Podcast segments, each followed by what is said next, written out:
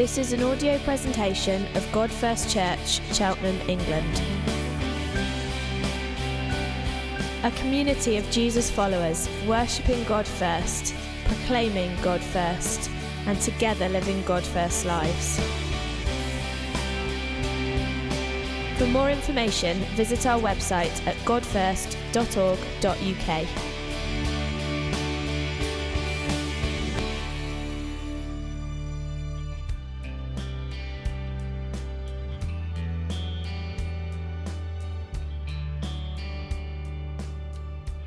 Okay, so we're in a series of acts. I'm not going to talk about the building.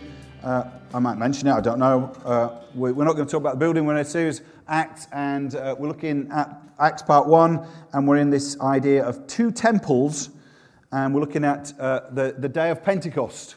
Um, so it might be familiar stuff to some of you, um, and, uh, but it may not be to others. Let me just read. I'm not going to read, I mean, the chapter is loaded with stuff. I mean, there's lots going on. Uh, and so I'm not going to read uh, and preach from the whole chapter 2, uh, just the first bit. So let's, um, let's read. When the day of Pentecost came, they were all together in one place. Suddenly, a sound like the blowing of a violent wind came from heaven and filled the whole house where they were sitting. They saw what seemed to be uh, tongues of fire that separated and came to rest on each of them. All of them were filled with the Holy Spirit and began to speak in other tongues as the Spirit enabled them. Now they were staying in Jerusalem, God fearing Jews from every nation under heaven. When they heard this sound, a crowd came together in bewilderment because each one heard their own language being spoken. Utterly amazed, they asked, Aren't these who are speaking Galileans? How is it that each of us hears them in our native language? And this is where the challenge comes Parthians, Medes, Elamites, residents of Mesopotamia, Judea and Cappadocia, Pontus, Asia, Phrygia, Pamphylia Egypt, and parts of Libya near Cyrene of visitors from Rome, both Jews and converts to Judaism. Cretans and Arabs, we hear them declaring the wonders of God in our own tongues. Amazed and perplexed, they asked each other, What does this mean? Some, however, uh, made fun of them and said, They've had too much wine. Then Peter stood up with the eleven and raised his voice and addressed the crowd Fellow Jews, and all of you that live in Jerusalem, let me explain this to you carefully.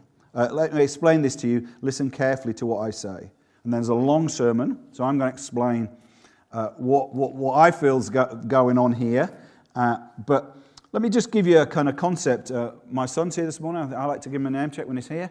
Uh, he did history, and I remember he had to go for an interview. Uh, and he did one of his, he took an idea from history called continuity and change. You remember that? He did on castles. He did on castles. But actually, as I've been very aware this week um, of you know, the sad events around the Queen's death and, and the new king, I've been aware of you know, the, the, the very phrase, the Queen is dead, long live the king, speaks of, of continuity, doesn't it? It speaks of the continuity of the monarchy, it speaks of the stability of, of, of uh, the head of state in our nation, it, it, speaks of, it speaks of continuity, but it also speaks of massive change. Um, you know, we're going to see our stamps change, our post boxes, our, our, currency. If you ever use currency, who uses currency, who uses stamps, who uses post books, I don't know. But anyway, those things might change. We're going to notice uh, those things. Um, I think somebody described it to, uh, to me. I think my, my son, son-in-law described it to me as like, it's almost as like we've had a great oak that we've walked past every day, and it's this majestic oak. And then we come one day and find that it's gone.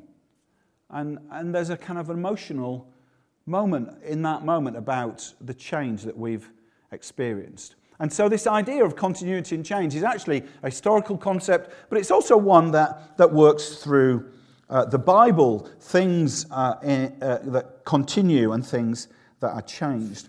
Uh, if you remember where we were, uh, the disciples had asked, um, asked uh, Jesus, Lord, are you at this time going to restore the kingdom to Israel? In other words, it's, it's, there's a process. They had an expectation of what God was going to do. They had an expectation uh, that God was going to create Israel as the chief among the nations, that it was going to be that the Messiah, the King, the Son of David, was going to come and sit on the throne and rule uh, the nations. There was going to be this expectation that God was going to come by His Spirit and pour out His Spirit on all flesh, and there was going to be a transformation, that this broken world of sin and death was going to be transformed by uh, a new age, uh, the age to come. And so they're asked this question is, it now, is now the time? And in one sense, there's a continuity about that. You know, we've been building up to this through our history, we've been building up to this. Is this now the moment? And Jesus' answer, if you remember from a couple of weeks ago, he says, You'll receive power when the Holy Spirit comes on you, and you'll be my witnesses in Jerusalem, Judea, and Samaria to the ends of the earth. And there'd been this, so many things that had kind of marked what is going to be this new age. But one of the things that, that, was, uh, that resonates through the Bible is this idea that, that God was going to put his spirit in them. God was going to visit them by his spirit. Uh, if you know the kind of the Bible, um, the, the, Holy Spirit did come on, on certain people at certain times. It came upon, it came on kings. Kings were anointed. Watch for that. In a six months' time, or wherever it is, when Charles uh, his coronation, there's a wonderful moment where they put a canopy over, which is almost like meant to be the canopy, the presence of God. And under that canopy, they, they anoint the king. And, and the queen talked about that as the most significant moment. You know, there's this sense of, of, of anointing, and they, they pray for the Spirit of God to, uh, to come on her. So in Israel, that, that, that comes from Israel's kings. Israel's kings were anointed. Israel's prophets were anointed. Uh, the Spirit uh, came on them to, to speak uh, God's word, uh, and also priests were anointed. Uh, each priest was anointed to become, to work in the temple. And there was this idea that, that the Spirit was going to be poured out. And also that hidden away, there was this sense that the Spirit of God was going to do something new. So it talks in uh, Jeremiah, uh, the prophet Jeremiah says, I'm going to make a new covenant. I'm going to do something new. I'm going to make a new covenant with you, and I, am going to take out your heart of stone and give you a heart of flesh. And, and in Ezekiel 11, a verse that, that I often quote, that I think is in Jesus' mind when he's preaching about the Sermon on the Mount, he says this I will give them, this is God speaking through Ezekiel, I will give them an undivided heart and put a new spirit within them. This idea of an undivided heart is like you can't serve two masters, you can't serve God and money. Don't be anxious. You know, don't, don't waver between two opinions. No, give us an undivided heart, give us a single heart. We want to be that way, just to you, Jesus. Uh, I'll take away their stony, hard hearts and give her a tender, responsive hearts of flesh. And I'll move them to follow my decrees and be careful to follow my laws. And I, they will be my people and I will be my God. And this kind of sense that they were asking, is this the time? Is this the time? Is this the time? And so we get to Pentecost, um, uh, the, what, that we read. It said the day of Pentecost came. Uh, Pentecost literally means 50 days. It literally means 50 days. 50 days after Passover. That's when they used to celebrate Pentecost. So, Passover, obviously, the, uh, the remembrance of the kind of salvation through the blood of a lamb to set them free from Egypt. And 50 days after that, they would celebrate Passover. Uh, sorry, Pentecost. Um, obviously, we, re- we remember 50 days after Easter, after the death, of G- death and resurrection, the spotless Lamb of Jesus at, uh, at Easter, that we would uh, we'd celebrate Pentecost 50 days later. So 40 days has already gone, and then Jesus says, Wait in Jerusalem till the Holy Spirit comes. So 10 days later, boom, they were all together in one place. Suddenly, uh, a sound like the blowing of a violent wind came from heaven and filled the whole house where they were sitting. And they seemed to be what seemed like tongues of fire that separated and came to rest on them. All of them were filled with the Holy Spirit and began to speak in other tongues as the Spirit enabled them. I mean, there's so many things you could say about this passage, but I think the first thing perhaps is to say that actually something comes from heaven. The Spirit comes from heaven. There was a sound like a blowing of a violent wind came from heaven. And it's, it's interesting as you look at kind of organized religion as its sense, you can, you can miss the fact that it's something from heaven you can miss the fact that it's something from heaven. You can feel that, that the organized religion is, is, is something that goes alongside the army, it goes alongside the legislature. It just, it's kind of a, a human institution that's, that, that, that, that, that we create. And I just, was I'm writing, I wrote this, is a quote from me God forbid that Christianity should, is some human construct some human institution, some human ritual, some powerless ceremonial rubber stamp on our births and marriages and deaths, emptied of its power from heaven, devoid of its Savior from heaven, without the wind, without the Spirit, without the breath of heaven. And we need to understand that, what we're doing here today is not sort of institutionalized religion. Say yes. Yeah, even it might feel like you go through the motions and you do the kind of things, you just go through it. It kind of feels like institution. This is not that. This is something from heaven. What God did in those people at that time was something from heaven. It wasn't they, they, they decided, right, I'm going to search for the hero inside myself, like the culture. They weren't saying, let's have some psychological, emotional experience that, that we dig up from our insides, that we dig into our self esteem and decide to be happy and saying God's going to do it. No, it wasn't that. It wasn't something that came from within even though our culture tells us, even though our culture tells us that actually that's what it's like. You can, you can be who you want to be, you can, you can become anyone you want to be. You just need to believe in yourself. It's not that.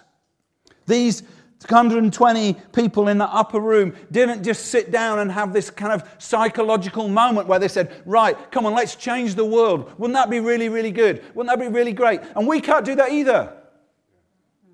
We can't decide, right, okay, we're just going to be this church. We're just going to be amazing. We're going to do this. We're going to do this. We're going to kind of strategize and plan and we're going to give our money and we're going to buy a building. All of the things that work. But the reality is, if God doesn't come from heaven, it's a waste of time. Thank you for those amens. It's a wind from heaven. Second thing is there's massive continuity about the symbols of wind and fire. Wind and fire. Let me just read you some things and then I'm going to ask you a question and say, what's the continuity? And you probably think, I've played this before, but anyway, bear with me, humor me. First bit of fire. I mean, first bit of fire, we've got the burning bush. Moses at the burning bush. Now, Moses came to Horeb, Horeb and Sinai, the same place. The bush actually is called the Sinai bush. Okay, so it's the bush, the Sinai bush that's on fire, that's, which is why it becomes Sinai. Uh, uh, uh, Moses came to Horeb, Sinai, the mountain of God. And there the angel of the Lord, I, I think that's Jesus, basically. You know, you can debate with me. Is that some other person? because he speaks as if God is. Jesus appears to him in the flames of, of fire from within the bush. And Moses saw that the bush was on fire and it did not burn up. Oh, I, don't, I could preach a whole sermon on this. But actually, what is amazing, it says, I've heard your cries in Egypt and I've come down. I've come down. That's, that's the incarnation. That's the gospel story. I've heard what a broken world this is and I'm come down. You know, that's the Christmas story. That's the, the so Jesus, so we get fire, God is present. Later on, Moses, uh, after, he, uh, after the, the, the Israelites are out of Egypt, he comes again to Mount Sinai. Exodus 19, verse 16. On the morning of the third day, we could talk about the third day, couldn't we? Uh, but never mind. Thunder roared and lightning flashed, and a dense cloud came down from heaven. What does that sound like? Thunder, lightning, cloud. Sounds like a, a windy storm, doesn't it? It sounds like a hurricane, a windy storm. Okay. And all of Mount Sinai was covered with this smoke because the Lord had descended on it, say it, in the, in the fire. Oh, fire. Later on, he, Moses receives instructions to build this tent, this tent where God would dwell by his presence and here we have it again. Well, they're ahead of me. Never mind. It's okay. Um, Exodus 40, verse, 30, uh, uh, uh, verse 34. Then the cloud covered the tent of meeting, and the glory of the Lord filled the tabernacle. Tabernacle literally means God with us. So the cloud was over the tabernacle that my day, day, and fire was in the cloud at night. One more. See if we can then, I'm going to get you to turn to each other and say, what, what does this mean? Which is what the people asked, actually. So then, 2 Chronicles 7, verse 1. When Solomon finished praying, fire came down from heaven and consumed the burnt offerings and the sacrifice, and the glory of the Lord filled the temple. The priests could not enter the temple of the Lord because of the glory that filled it. Sinai, wind and fire, giving the law. Tabernacle, God's tent, fire, clouds. The temple of God, dedicated, clouds and fire. Right, if you're sitting near someone, what does this mean? Don't jump ahead with that slide there, Rico. What does this mean? Turn to the person next to you and say, Well, what does that mean that fire and cloud and wind comes down on the upper room? Turn to the person next to you. Say, if you say, I don't know what it means, obviously I'm going to tell you.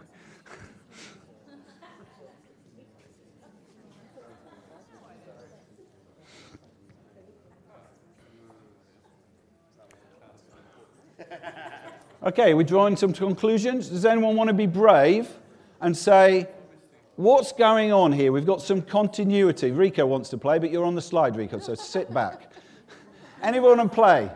Anybody want to play? Anthony, you want to play? Yeah, so it's basically um, the temple now becomes living stones. It's people. Okay, yes, amen, yeah. So you see the thing? God's present with them. The law sets the nation. Tabernacle, God says, This is where I'm going to be. I'm going to meet with you in this tent. Temple, cloud, fire, We've missed a step, though. We've missed a step. No, that's not your fault. We've missed a step. Who else is full of the Holy Spirit and the Spirit rests on him? Uh, easy answer. Jesus, thank you. Jesus, the Spirit falls on Jesus, and, and, there's not a wind and there's not a fire, but actually, He's on the mountain, there's glory, and there's in the baptism, there's, the Spirit falls on Jesus, and it's sort of, Jesus probably taught them in that seminar after his resurrection. He probably said, I am the new temple where God dwells by his Spirit. How do we know that? Because actually, in, oh, I might be ahead of it. No, no. In, um, he, Jesus is looking at the temple in Jerusalem. The temple in Jerusalem was like a, it was like a 2.2 version. So 2.1 was the Solomon version. 2.2 was built by Ezra and Nehemiah. Um, uh, the glory of God didn't fall on that version, interestingly. And there's kind of this angst when's, where's, where's God's presence amongst it? And then Herod built a 2.2 version that took like 45 years to build, so upgraded it. Still no presence of God. Ezekiel had seen a a picture of the, the glory and the presence leaving the temple. And there's this kind of ache within, and when's God's presence and glory going to come? Jesus is walking past the temple and says, See these stones? Not one stone's going to rest on another one. Says, Destroy this temple and build in three days. And say, Look, it's 45 years to, to, to, knock it, to build it. He says, what? And then John says, Can anyone remember? He says, He's talking. Oh, is it there? Ah, oh, flip the, the temple he'd spoken about was his body. Jesus is the temple where God dwells by his spirit. Jesus is the one that, that, that suddenly becomes the Israel, the people of God. It, it's suddenly no longer a building, but him. And then you're right, Anthony. What happens is the Spirit of God comes on Jesus' followers. This little messianic sect of 120 people, the Spirit of God falls on them. Wind and fire. The symbolism is clear that God's here. Now, let me just say that doesn't mean if you get filled with the Holy Spirit, if you don't have fire, it's not the genuine thing. Okay? Or if you don't have uh, I need to say this carefully. If there's not a blowing wind, I was going to say if you have wind, but that wouldn't work. if there's not a blowing wind, it doesn't mean it's not a genuine thing. This is a kind of unique signpost for those people then to say, look, there's continuity here. This people is the new temple of God. Jesus' followers are the new temple of God. And that changes everything, doesn't it? I mean, me and Nays went to Jerusalem. Uh, I'll keep telling you that for the next five years, and you'll be bored to tears of it. But hey, we went to Jerusalem. There's no temple there. Uh, there's just a, a, an Arab mosque uh, there. But, but it used to be that that was the place. People went to the place. They went to the place that they'd bring their sacrifices and, they, and, and they'd lay it on the altar and they were allowed in. The Gentiles obviously weren't allowed in. If you weren't a Jew, you weren't allowed in. And, and, you know, and they could only go in once a year into the presence of God, only then having the blood of a sacrifice. And like they were scared that, that, that if they went too close to God, God, you know, God would kill them.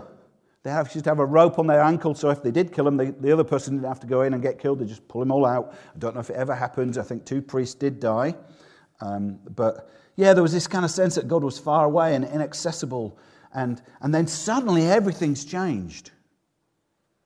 Uh, Anthony quoted it, didn't he? It says, And you also, Peter says, Peter, who's Peter? He's the guy, that, the guy that was in the room that day. The, the Spirit of God comes and says, You also, like living stones, are being built into a temple of the Spirit to be a holy priesthood, offering spiritual sacrifices to God through Jesus Christ.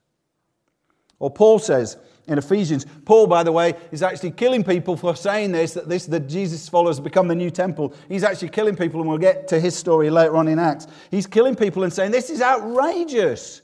This is ridiculous. No, no, no. There's no way that this group of people are suddenly the new temple. That's, that's heresy. That's ridiculous. No, no, no. You know, we, we, that's where we go. We go there for the sacrifices, we go there for the presence of God. And suddenly they say, no, that's not the place. The stones now are living stones. There's, there's, that, that, that actually, it's not that the spiritual, the temple becomes spiritual, the temple becomes us. Becomes you and I connected together. I don't know if you've ever built a wall. Tom's probably, where's Tom? He's out, actually. He's, uh, where's, where's Tom out? He's gone to the toilet. Just the moment I need to turn to my. Are you, are you laying bricks, Elliot? Yeah, and you, presumably you interlock them, don't you? And you kind of cement them together and you lay them together. They don't just, you don't just stack them. Yeah. You know, you interlock them and, and, and, and kind of knit them together. And there's a sense where God is saying that this temple, this relation, this community is a community of interconnected people knitted together, knitted together as, as, as living stones where, where God dwells by His Spirit. And Paul says the same. He says, with Jesus Christ as the chief stone, cornerstone, the whole building is joined together and rises to become a holy temple in the Lord. And you've been built together to become a house in which God dwells by His Spirit. Or uh, uh 1 Corinthians 3 16. Don't you know that you yourselves are God's temple? And that God's Spirit dwells in your midst. God's temple is sacred, and you together are that temple. Tom, I just caught you actually. I was asking ask you a big bricklayer's question, you snuck out. no, that wasn't answer. Guys, we, we don't really get the significance of this. You don't get the significance of this. That, that God's people us are God's temple where God dwells. People traveled in their millions, they traveled hundreds and thousands of miles. People in, in, in, in, in Jerusalem that day had traveled, Jews from all over the world had come to this place to be at that place, this special place. And I think it's incredibly moving that, you know, people are queuing for hours and hours and hours to, to go past the coffin, aren't they? You know, and I, and I, and I understand that. You know, a friend of mine even, uh, you know, queued overnight to, to go past the coffin. There's a sense that I want to be at the special place. And that's how we, we kind of done our, our, our religion, haven't we? We've done special places. I remember one time, uh, uh, this is not a dig at it, I remember one time we were on holiday in the Pyrenees and um, we went to a place called Lourdes, not Lord's Cricket Ground, but Lourdes. And it's kind of this place where, where the, the Virgin Mary is meant to have appeared in a cave.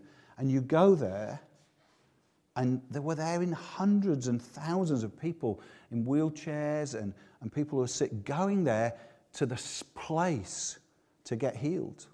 And we have that. People go to St. Peter's. I've been to St. Who's been to St. Peter's in Rome? You know, you go there, you think it's a magnificent building. And although these buildings are really, really important, we don't kind of, our mind hasn't changed, hasn't kind of flipped. That actually the church is never a building. The church is just, is the people of God. You, little church, little God First Church, are as significant as the temple in Jerusalem. Yeah? your kind of sense of God is here should be the, signif- the most significant thing. You know, we can, I can get into, are we just attending church? But actually, no, we want to be, and we need to understand we're the people where God dwells by His Spirit. Thank you, Steve. There's something hugely significant about this. You know, there's a, you can go to Mecca, can't you? There's a box that you can go around, and, you know, that's the place you've got to be. But God's saying, no, I, I'm to I'm to fill each of you.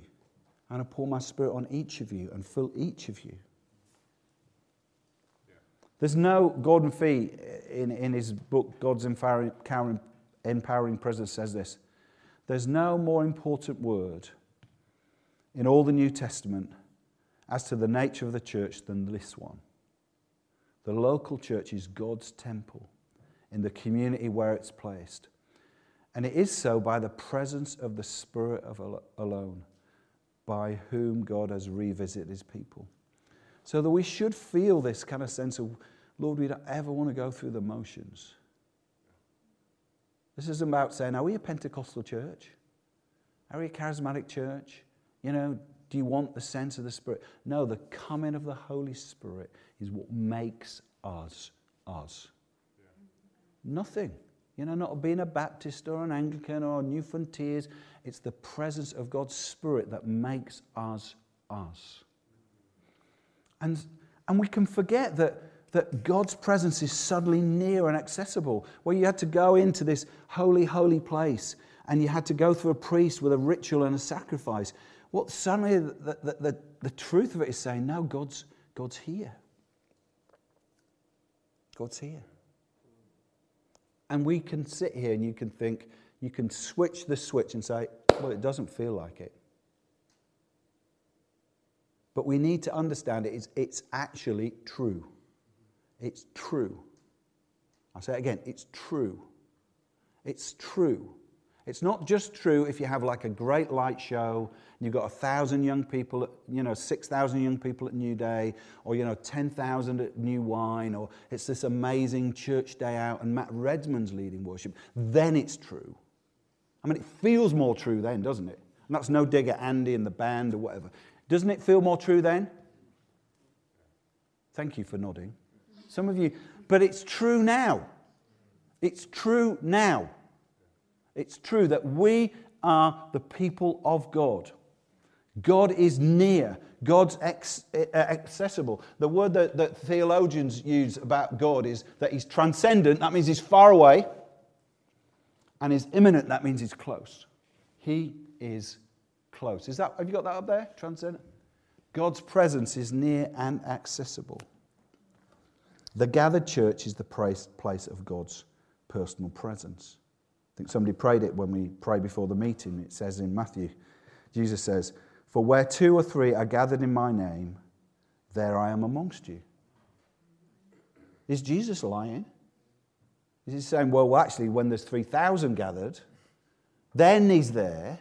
When the vibe feels like Coldplay in the worship band, then he's there. No, he's saying when two or three gather.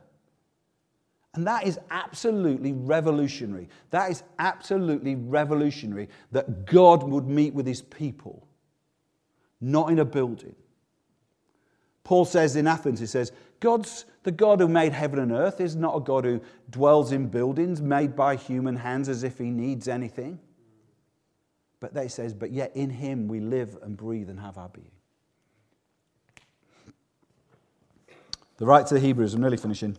The right to the Hebrews says, Brothers and sisters, since we have confidence to enter the most holy place by the blood of Jesus, by a new and living way opened up for us, that is the curtain, that is his body. You know, there's a ripped curtain is his body. Let us draw near to God with a sincere heart and with assurance, full assurance that faith brings, having our hearts sprinkled and cleansed from a guilty conscience, having our bodies washed, baptized with pure water. We can draw near. Just close your eyes now. Close your eyes. We've said it a lot, and, I, and it's not my phrase, but one of, a preacher in, in, the States, John Mark Comer, he starts his prayer time by saying, Jesus, You're here. Now I'm here. We've been gone. We've been busy. We've had divided hearts. We've been looking at, chasing around at other things. But we come here. Writer of the Hebrews says that, you know, you haven't come to a mountain blazing with fire like Mount Sinai that cannot be touched, that you can't approach, but you've come to the church of the firstborn, a church of God. And, and Jesus is here. And we think, Lord, we'd love it if you poured out your spirit in such a powerful way. We'd love the wind and the fire. But Lord, let that truth settle in us. And the key thing is, just a couple more things, is they were all filled with the Holy Spirit. You can open your eyes now. They're all filled with the Holy Spirit. It wasn't just a few. It wasn't just like, oh, that person's very prophetic, or that person's a, a leader, or that person's really important. It wasn't, you know, it wasn't just the special ones. It wasn't just the king or the queen.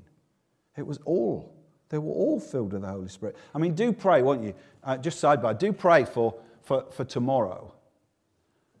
There'll be about 4 billion people maybe watching. The guy giving the sermon, he's a Jesus follower. He's also called the Archbishop of Canterbury. But I heard him do the little moment where they brought the coffin into Westminster Hall. He was terrific.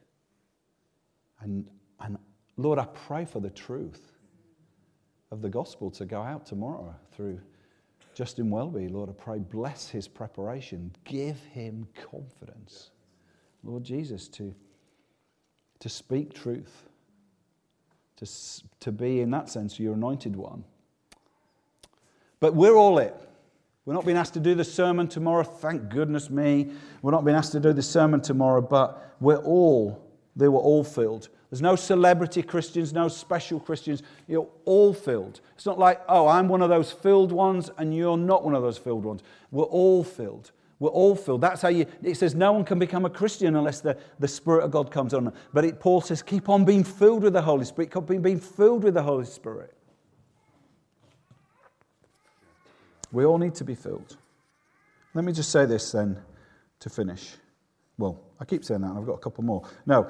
Um, Another continuity, it's interesting, there's this big long list of people from every nation. And one of the continuities is to bless the nations. That actually, why does, why does Luke give us a big long list of who's there? That, uh, well, I won't read it again, but it's Acts 5. He gives us that list of, you know, of where they're from. And basically, it's for him, for Luke, that's the whole world. They're from the whole world. If you map that out, they're from the whole known world. They're from all the world. And it says they were Jews in, in God fearing Jews from every nation under heaven. And they were all brought together. And they're all brought together. Now it's interesting, they were all Jews. God's going to do another step as we go forward to actually make it so it's not just Jews. But actually, there's a continuity because right at the beginning of the Bible, that God wasn't meant to just say, I'm just going to give, I'm just going to do this thing and keep it to myself. I'm, I'm just not going to create Adam and Eve and put them in a nice garden and they're just going to have nice, far, uh, nice fun. To have bifold doors and they're going to have a nice patio and they're going to have nice fruit and they're just going to hang and maybe have a hot tub. That'd be nice, wouldn't it? And these are all just my dreams. It's nothing to do with digging at you guys. And you think, wouldn't it be lovely? And then Adam and, Adam and Eve could just hang around and just love and being in the garden. Isn't lovely? And then outside the garden, it's chaos and mess.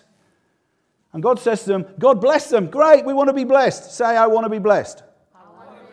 And God said to them, Be fruitful and increase and fill the earth. Oh, what? You've got to go out. We've got to out from this comfy place and fill the earth. That was the kind of plan right at the beginning. That was the plan right at the beginning. Oh, actually, I've got the wrong heading here. Go up. It's Genesis 11. It's not 1. Can you put it up? Next one. It's, a, it's not 1, it's 11. Genesis 11, and the angel of the Lord, there he is again, came to Abraham a second time from heaven and said, By myself I've sworn, declared the Lord, because you've done this. This is right after the Isaac moment that we talked about a couple of weeks ago. Uh, you've done, you've not withheld your son, your only son. Surely I will bless you, and surely I will multiply your offspring that's just Jesus, actually it's singular, and multiply Jesus' offspring as the stars of heaven and the sand on the seashore, and in your offspring shall all nations of the earth be blessed. God said to Abraham, I'm going to bless you so you can be a blessing. But what had happened, and we'll see more of this later in Acts, what had happened is the Jews had thought, no, it's just for us. It's just for us. There's a sign um, that's the only bit of the old temple that remains, which is quite ironic. Um, just put it up there as a picture. There's a sign of that used to hang in the temple in Jerusalem, basically saying no foreigners. That's literally what it was there. No foreigners. If you're not a Jew, you can't come in. It's not for you. It said, No Gentile may pass into the temple on pain of death. You know, and they basically said, Keep out. This blessing's for us. This blessing's for us. And so what happens is the glory of God leaves that place.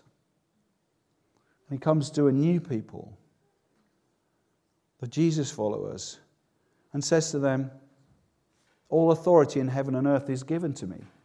Therefore, go and make disciples of all nations, baptize them in the name of the Father, Son, and Holy Spirit, and teach them to obey everything I have commanded you. And surely I'm with you by my Spirit to the end of the age. If the church is not about going to the nations, it's not about anything. I need to finish in a minute. The church is not about going to the nations, it's not about anything. If the church is not about sharing the gospel of Jesus with people outside the, the, the church, it's not about anything. You seem like, uh huh. It's a challenge. That's why we're trying to do rethink. That's why we're trying to press forward if we're not about being Jesus' witnesses in Jerusalem, Judea, to the ends of the earth, what are we about? It says, Wait in Jerusalem for my spirit, and you will be my witnesses. What happened is suddenly they're here in, in Pentecost, they hear everybody, they're speaking. Well, let's not talk about what speaking in tongues is. Sometimes it's clearly in, in Corinthians, it's like the language of, uh, of angels. But in this moment, they're speaking. I don't know what they're speaking, but everybody hearing is hearing the gospel. Everybody's hearing the gospel. They're all hearing about Jesus. And Peter talks about it. He talks about the wonders of the gospel, the wonders of Jesus, the wonders, of, and they're all hearing it. They're all hearing it. And they're saying, What is going on? And these, the, the people saying it are so bold, you know, it's almost like they're drunk. What, uh, uh, if you've not been drunk recently, basically, what drunk, drunkenness does, it means you lose your inhibitions. They, they're so uninhibited, uninhibited, they're so joyful and uninhibited that, they that they lose their inhibitions. But you know what drunkenness does? It means you, you, you suppress, it suppresses your inhibitions. That's not what the Spirit does. The Spirit makes you aware of the truth. It doesn't suppress, oh, it suppresses all my bad stuff. Oh, you know, I just go to church to get my bad stuff suppressed. No, the Holy Spirit kindles and makes life and says, why isn't Jesus amazing? Isn't the gospel amazing? So it leaks out in, in, in praise and tongues. It meets uh, to your neighbors and people from all over. And it says, why are we here and praying about Jesus? The last thing that I picked out is a thing about Pentecost. A thing about Pentecost. I said it's the 50 day uh, uh, feast, but it's actually, they remembered, they remembered on the 50 day feast at Pentecost, they remembered the giving of the law. They remembered the giving of the law.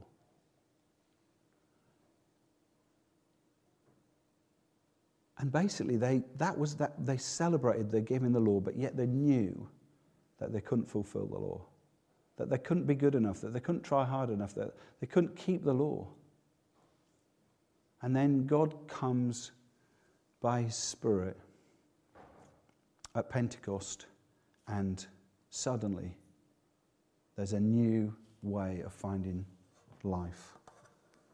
John says this in his gospel For the law was given through Moses, grace and truth came through Jesus Christ. Suddenly, instead of having to keep the law to get to God, keep the law and try harder and be better and do this and do this and do this and to get to God, suddenly there's just a way. Jesus makes a way. Yeah. He makes a way through his broken body, through his blood to come to Jesus. Let's finish with this. Therefore, says Peter later on, we read part of his talk, Laura read part of his talk, says, Therefore, let all Israel be assured of this God have made this Jesus, whom you crucified, both Lord and Messiah. When the people heard this, they were cut to the heart and said to Peter and the other apostles, Brothers, what shall we do? Peter replied, Repent and be baptized, every one of you, in the name of Jesus Christ for the forgiveness of your sins, and you receive the gift of the Holy Spirit. The promise is for you and for your children and for all who are far off, and all who God will call. Suddenly, there's a, a sense where you can come to God and say, God, forgive me. God, change me. God, knit me in as part of this radical community.